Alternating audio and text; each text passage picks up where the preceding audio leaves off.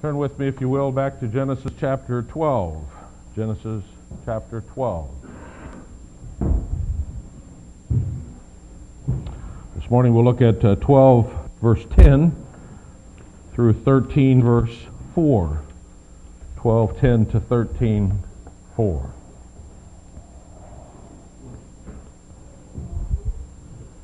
There's an idea floating around that if a person will simply make a decision to trust Jesus, his or her problems and struggles will be over. That one simple act of faith and you will enter eternal, peaceful bliss.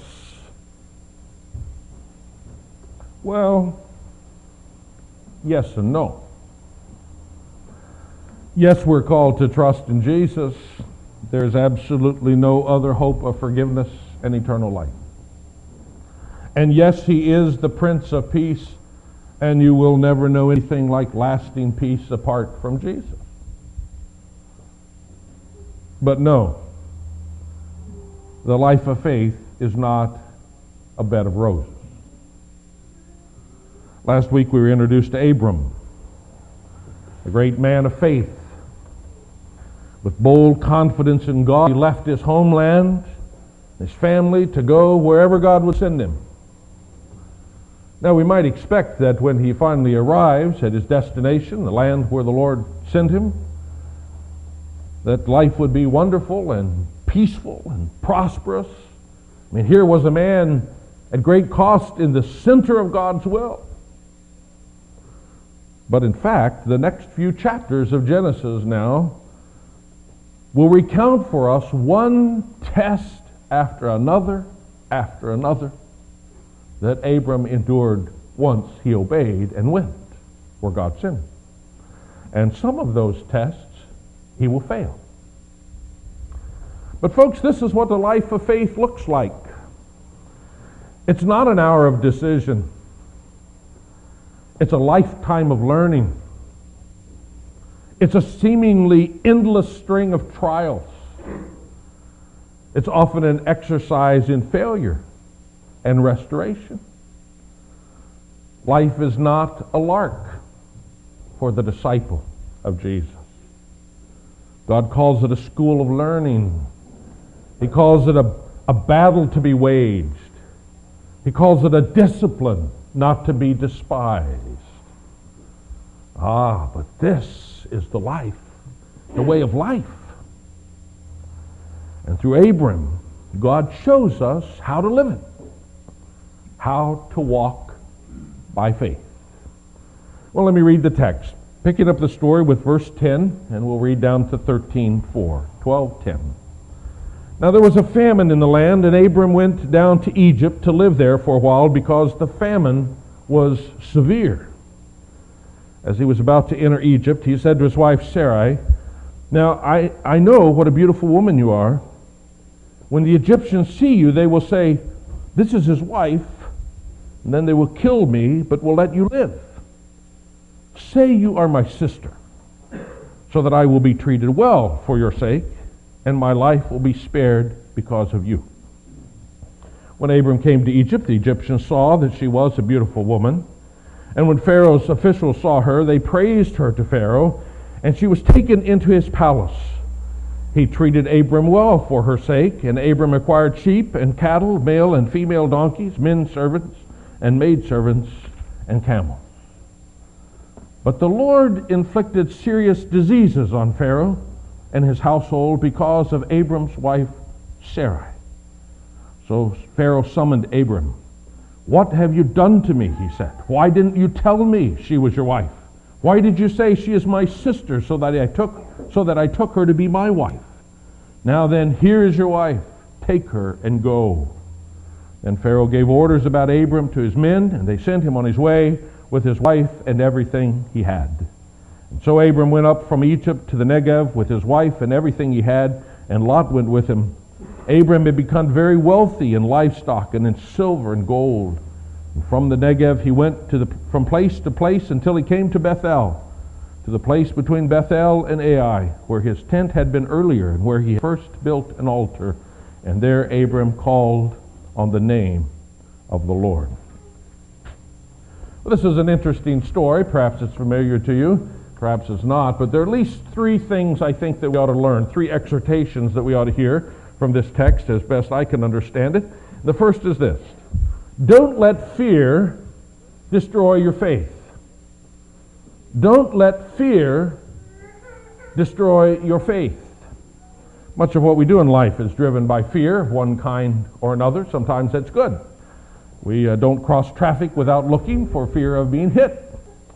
We, we, perhaps we don't smoke for fear of getting cancer. We teach our children to be careful with things that are sharp and things that are hot for fear of them being injured. Some fear that drives us is, is good.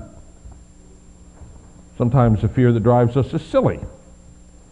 We're bombarded with commercials about toothpaste and deodorants and every kind of personal hygiene product, all appearing, uh, appealing to our fear that people will find us offensive. We buy certain kinds of clothes, certain brand names, for fear that we might be out of step with our peers. That kind of fear is silly, unbecoming, uh, a mature person. But there's sometimes when being driven by fear is neither good for us nor just silly. There are some times when being driven by fear is sinful. Those are the times when fear keeps us from faithfulness. When fear overwhelms our faith and causes us to disobey. Don't let that kind of fear destroy your faith. That's what we observe in Abram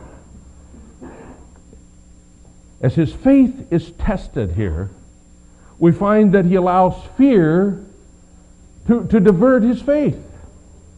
There are actually two different events here, two times when his fear arises and, uh, and, and smothers his faith. The first is found in verse 1. Here's Abraham is moving about in the land of Canaan, and a, and a, and a famine sets in. Uh, uh, a, severe famine, we're told. But he learns, probably from some other traveler, that, that, for there are certainly routes, travel routes that cross this land, he learns that down in Egypt there's food. And so he packs up and heads for Egypt, where the food is. Now, now this appears to be a no-brainer. A man does what he has to do, right? Well, that would seem to be right if there were no context for this story. But if we look at the context, we see that just a few verses before, God has made very explicit promises to Abraham of how God would care for him and God would make him great and God would give this land which you finally arrived in to you and your descendants. I will bless you. I will make you a great nation. I will bless those who bless you. I will give your descendants this land. I will let you starve to death. no. No. There is no possibility that God is going to allow Abram to starve to death because he has faithfully come to the place that God sent him. God went to great lengths to bring him here, all the way from the Ur of the Chaldees. God is not going to just abandon his promises because of a famine. God is in control of the famine. So why does Abram go to Egypt? Well, he's afraid. We'd all be afraid in the face of a famine. Afraid of being hungry, afraid of starving. You might say, well, what do you expect him to do? Trust God? Rest in God's promises? Every day? See, God's promises to Abram didn't just evaporate in the blazing sun causing the famine.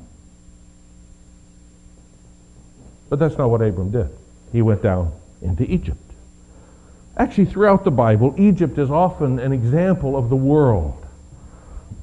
When trusting God gets hard, God's people were always tempted to go down into Egypt, to put their faith in Egypt, to find their resources in Egypt, to find their strength in Egypt.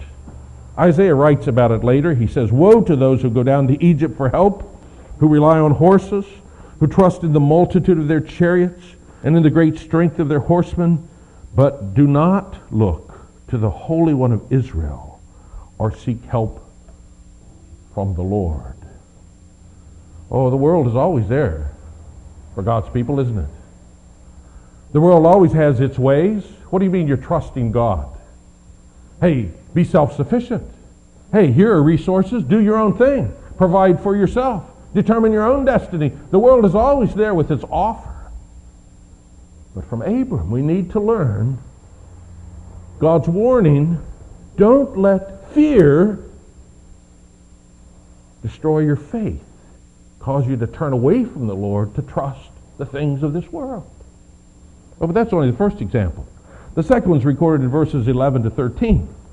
Abraham's concerned once he abandons the land and heads into Egypt, he's concerned what's going to happen to him because of his wife, Sarai. She's a beautiful woman. Now, she's 60 years old. You might say, I don't think so. Well, she lived to be 127 years old. So she is just approaching middle age years. She's like a woman in her 30s, probably, if to put it in our terms. Perhaps a woman approaching 40. I know a lot of beautiful women who are 30s and 40s. So Abraham reasoned, since she's so attractive, here's what's likely to happen. The Egyptians are going to see my wife and they're going to say, you know, if we get rid of him, we can have his wife. He fears for his life.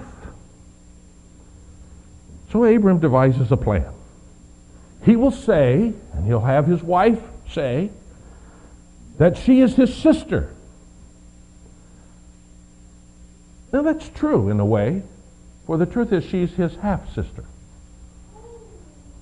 But clearly, the, his intent is not to be precise and to mention that she's also his sister, not just his wife. Clearly, the intent is to deceive, to save his own skin. Now, we're not told how this deceit, how this little scheme would help Abram, but we can figure it out. Um, if someone wants to take Sarah as his wife, then he would have to negotiate with her brother. Of course, that puts Abraham in a position of being in control. He's calling the shots of who he wants to negotiate with and what the terms will be if someone wants to marry his sister. And those negotiations could go on for months, and the famine will probably be over by then, or if not, we can just, in the middle of the negotiations, decide to move on and leave the suitors hanging. What a great plan! How clever! but it's a plan driven by fear a plan which has abandoned faith. Abram's goal is to protect his own life, not even thinking about what this might mean for his wife. Is God not able to preserve Abram? Is God not able to preserve Sarah? After all, when God promised to give them descendants, that does involve Sarah too. Is God not able to keep his promises? But in his fear for his life, Abraham ceased to trust God began to work things out on his own. Iain Duguid puts it this way Abraham's logic, natural as it was, was fatally flawed. He had forgotten that the God whom he served was greater than his problems. He thought that God needed some help in fulfilling his promise.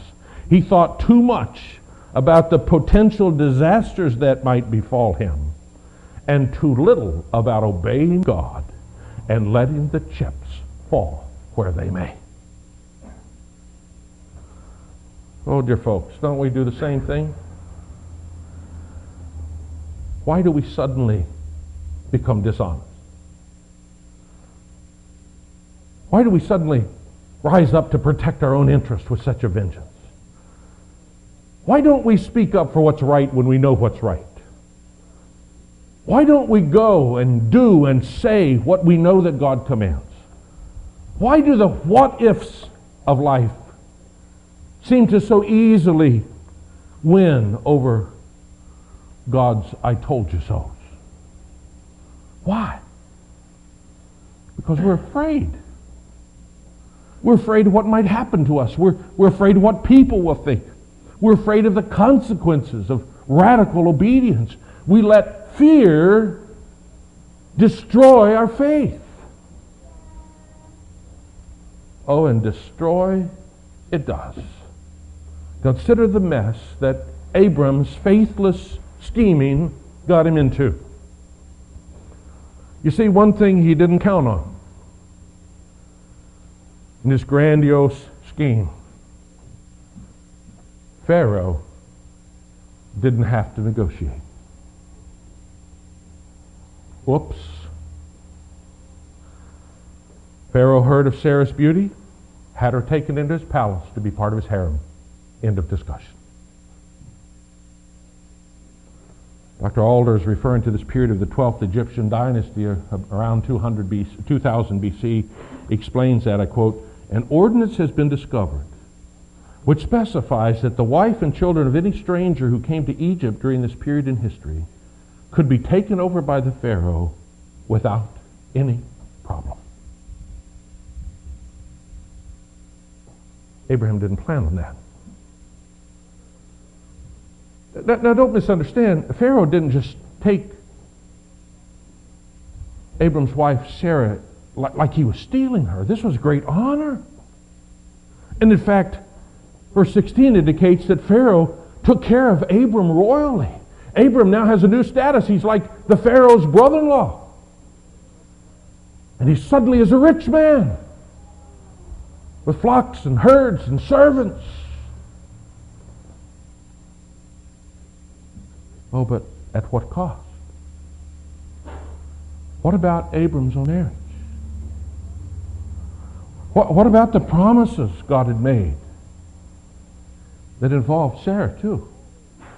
What about all they had been through already? Trusting the Lord and together leaving their homeland and leaving their family to go and obey the Lord. And suddenly, what looked like such a perfect plan for self preservation for Abram has cost him dearly. And there is no way out. How do you take on the Pharaoh?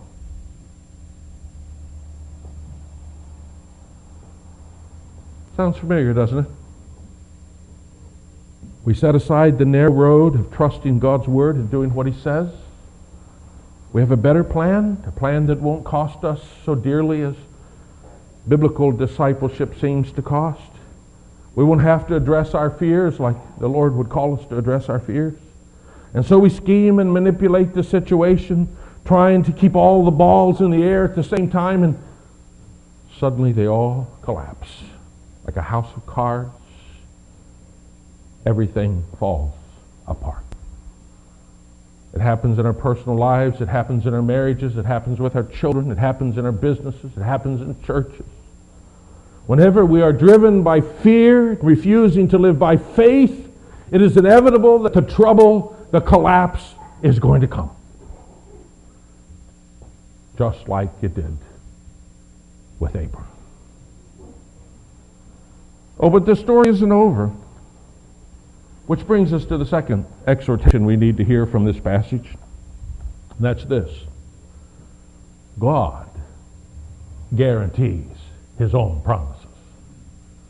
God guarantees his own promises. If you buy any kind of appliance these days, whether it's a, a camera or a refrigerator, they're going to ask you if you want to buy a service contract. And a lot of people buy them. We like to have guarantees that things are going to work. Nothing better than a bumper to bumper guarantee on a new car, even includes, includes road service. Man, how good can it get? We want to be secure. We want to know that this is going to work. This is going to be true. But who guarantees God's work? Who guarantees God's promises? If God says something, who backs it up? Few weeks ago, while pondering God's unchangeableness in our worship, we read a few verses at the end of Hebrews 6. There, in a strange sounding section, this issue is addressed. People verify what they're saying by swearing by someone greater than themselves. But no one's greater than God. Who does he swear by? Hebrews 6 says, He confirms His promise with His own oath, so that God becomes both witnesses that's as certain as anything can get. God said it and God guaranteed it. That's what we see played out in God's dealing with Abraham, that God guarantees his own promises. You see, in fear, Abram may have forsaken all of God's promises. But, folks, those promises were not dependent upon how faithful Abraham could be. They only depended on God. And so, no matter what kind of mess Abraham has made, God has only just begun. No matter how hopeless it looks to Abraham, it's nothing in God's eyes for him to deal with. And deal with it he does. Plagues begin to come upon the house of Pharaoh. Plagues, diseases fill his household because of Abram's wife, Sarai.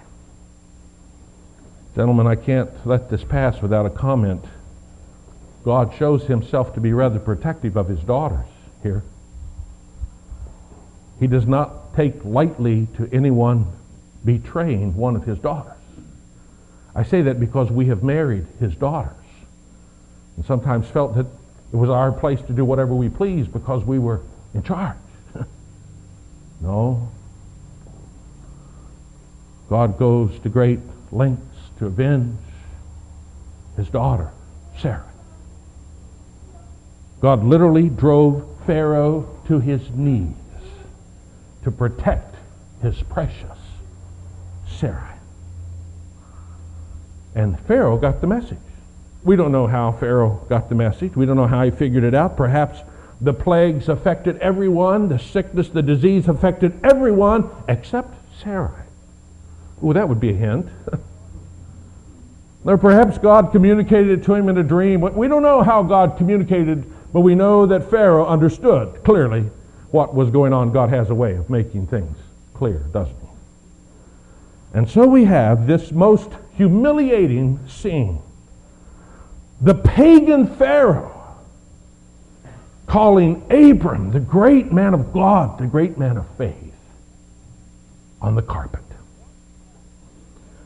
What have you done to me? He says to Abram. Oh, how far Abram has come from God's promise that he would make him a blessing to the nations. Abraham has become the scourge of Egypt. See, that's what happens when you abandon faith and do it your own way. Why didn't you tell me she was your wife? Pharaoh thunders.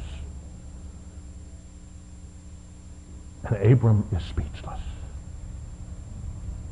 For he's without excuse.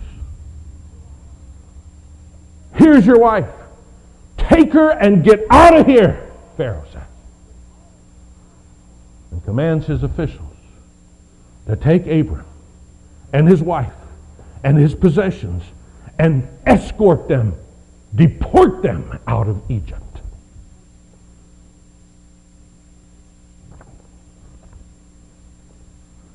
You see, Abram may have been at his wits' end about what to do about the situation, but God wasn't. And God himself guarantees his promises. He was not about to allow the, the, the, the ancestress of his people the one who would bear the holy seed to be part of Pharaoh's pagan harem. God was not about to let that happen. God was not about to allow the promise upon which his covenant rested to be compromised by Abram's sinless, sinful folly and foolishness. God guarantees his own promises. But, folks, if God was able to deliver Abram and Sarah from such a hopeless situation with such a powerful hand, don't you think he could have taken care of him if he would have just obeyed him and trusted him in the first place? Of course he would have. Kind of shows Abraham's lack of faith for what it was, doesn't it? And may I suggest that this is the reason why God has preserved this certainly less than flattering account of this great man of faith so that his people would learn to trust him. I think about Israel, to whom this was first given. Think of Israel's experience. It was, it was a lot like Sarah's in a way, wasn't it? The Hebrews had been held in Egypt by Pharaoh. Their situation was hopeless. There was no one to deliver. But God remembered his promises that he himself guaranteed, and he brought plagues on Pharaoh's household until Pharaoh literally drove the Israelites out of Egypt. Now, when Moses is writing this account and writing down this, this, these things, this history for, for God's people, Israel is out in the wilderness, and once again they're being challenged. Once again they're being tested. Will you obey God? Will you trust God and do what He says? Or will you run back to Egypt? God reminds them of His great faithfulness, not just to them, but His faithfulness to keep His promises, a faithfulness He's been pursuing for, for centuries, a faithfulness to Abram and Sarah way back there. God guarantees his own promises. You can trust me, he says to his people. And, and, and, dear folks, this has everything to do with us too today. For the promises made to Abram are nothing less than the promise of salvation which comes in Jesus Christ. Jesus is the promised seed. Jesus is the one who is the source of blessing on all the nations. Jesus is the one whose name is exalted. Jesus is the one who's the heir of the whole earth. So all that Abram knew of God's promises, all of his salvation, just like yours and mine, is realized in the work of Jesus Christ. And those promises are guaranteed by God himself, no one else. See, the salvation which we know by faith in the gospel is not kind of dependent on us and kind of dependent on God. It's not a matter of God does his part and I do my part and together somehow we can get me saved. No. The gospel is that God saves. Just like he rescued Abram and Sarah. God does everything. God chose us. God sent his son to die for us. God raised him from the dead. God sent His Spirit to search us out. God gave us new life when we were dead in our sins. God enabled us to believe in Him, and, and God keeps us to the end. He does it all. God's promises are certain, for He Himself guarantees His word. Does that mean I can just do what I please then? God will keep me from sinning because it's His business? Well, he may stop you. Sometimes he doesn't, though. What he always does is holds you accountable for whether you trust him and obey him. he guarantees it. You will be held accountable. Oh, stand in awe of the faithfulness of God. The faithfulness. Abram was not faithful, but God was faithful. We can trust him and do what he says. Well, one more truth before we close. Let failure drive you back to the Lord. Let failure drive you back to the Lord. Times of failure are crucial times in life. We've all known failure. What do we do? Some people get bitter and resentful, angry at the world, angry at God. They're wounded inside. They're embarrassed at being caught in their folly. And often for the rest of their lives, people out of some failure become miserable cynics. Abram messed up pretty badly here. There's no denying it. So will he go down that road? What's he going to do? Well, no, he doesn't. In the first verses of chapter 13, Abraham shows himself to still be a man of faith as he demonstrates what to do in times of failure. Look what Abraham does here in chapter 13, verses 1 to 4. The first thing he does is he retraces his steps. Abraham had come from Bethel through the land down to the Negev, which is the south, the desert area, through the Negev on into Egypt. And now we read that Abraham came up out of Egypt into the Negev, through the Negev, up into the land, through the land, various places until he got back to Bethel. He retraced his steps. And what's so special about Bethel? Word means house of God. That gives us a hint. That's the last place he sacrificed to the Lord and called upon God's name. That was the last place of worship. He returned and worshiped again, calling upon the name of the Lord. Listen to Joyce Baldwin's comments. Instinctively, Abram sensed a need for forgiveness, for cleansing and renewal. And he sought them at the place where he had already owned and worshiped the Lord.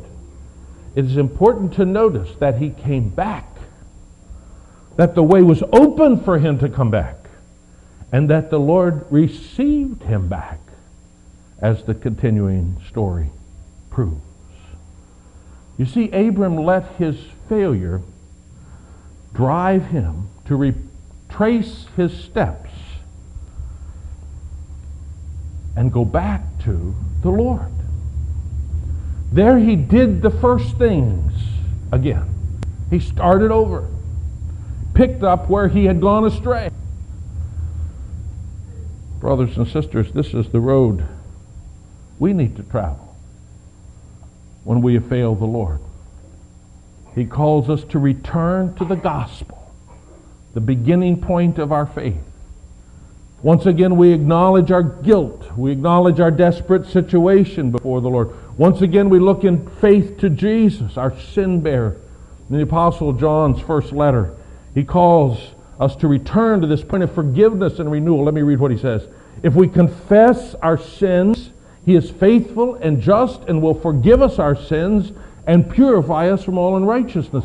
My dear, dear children, I write this so that you will not sin. But if you do sin, we have one who speaks to the Father in our defense, Jesus Christ the righteous one. He is the atoning sacrifice for our sins. Now, what is that that John's calling us to? He's calling us to claim the promises of the gospel all, uh, anew. For the gospel is all we have, it's all we need. When you fail so miserably, what do you do? let your failure drive you back to the gospel. To, to uh, confessing your sin and trusting the Savior. This is how we live. We see some of this in the Apostle Peter's experience. Remember his great failure of how he denied the Lord out of fear in the courtyard as Jesus is on trial. And remember how Jesus restored him after his resurrection? What happened? Peter was back fishing. And Jesus arrived on the shores of Galilee. This is the same scene where Jesus called Peter fishing. And Jesus is on the shore of Galilee. And there, the Lord Jesus renews Peter's call to follow him, to serve him. This is also the challenge laid before the church of Ephesus in Revelation 2. Jesus says, You've left your first love. You've gone astray, dear brothers and sisters. Now return and do the first things again. What were the first things for the church at Ephesus? Well, we read about it in Acts 19. It was radical repentance and trusting the Savior, sincere faith in Jesus. And so the Lord calls us back to that. Return to your first love. Do the first things. You see, folks, it matters how we deal with our failures. We're all going to have failures. These are Satan's devices to drive us far from God. For when you fail, you don't feel worthy. You're embarrassed. You may be wounded deeply. The last thing you want to do is to come back. You just want to run. Oh, but the failures are the Savior's call to come back, to retrace your steps back to where you went astray, to radically repent and to trust the Savior anew, to again call upon the name of the Lord like Abram did, the name of the Lord by which we're saved. For when you do, you find that God is not done with you after all, that His grace is even greater than your sin. You know that I like black gospel music. One album I have, there's a song that CeCe Winans sings about this return to the first things. Let me read you the words. I won't try to sing it to you.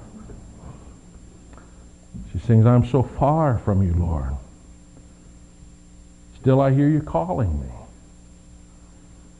Those simple things that I once knew, the memories of drawing near. I must confess, Lord, I've been blessed, but yet my soul's not satisfied. Renew my faith, restore my joy, and dry my weeping eyes. Take me back.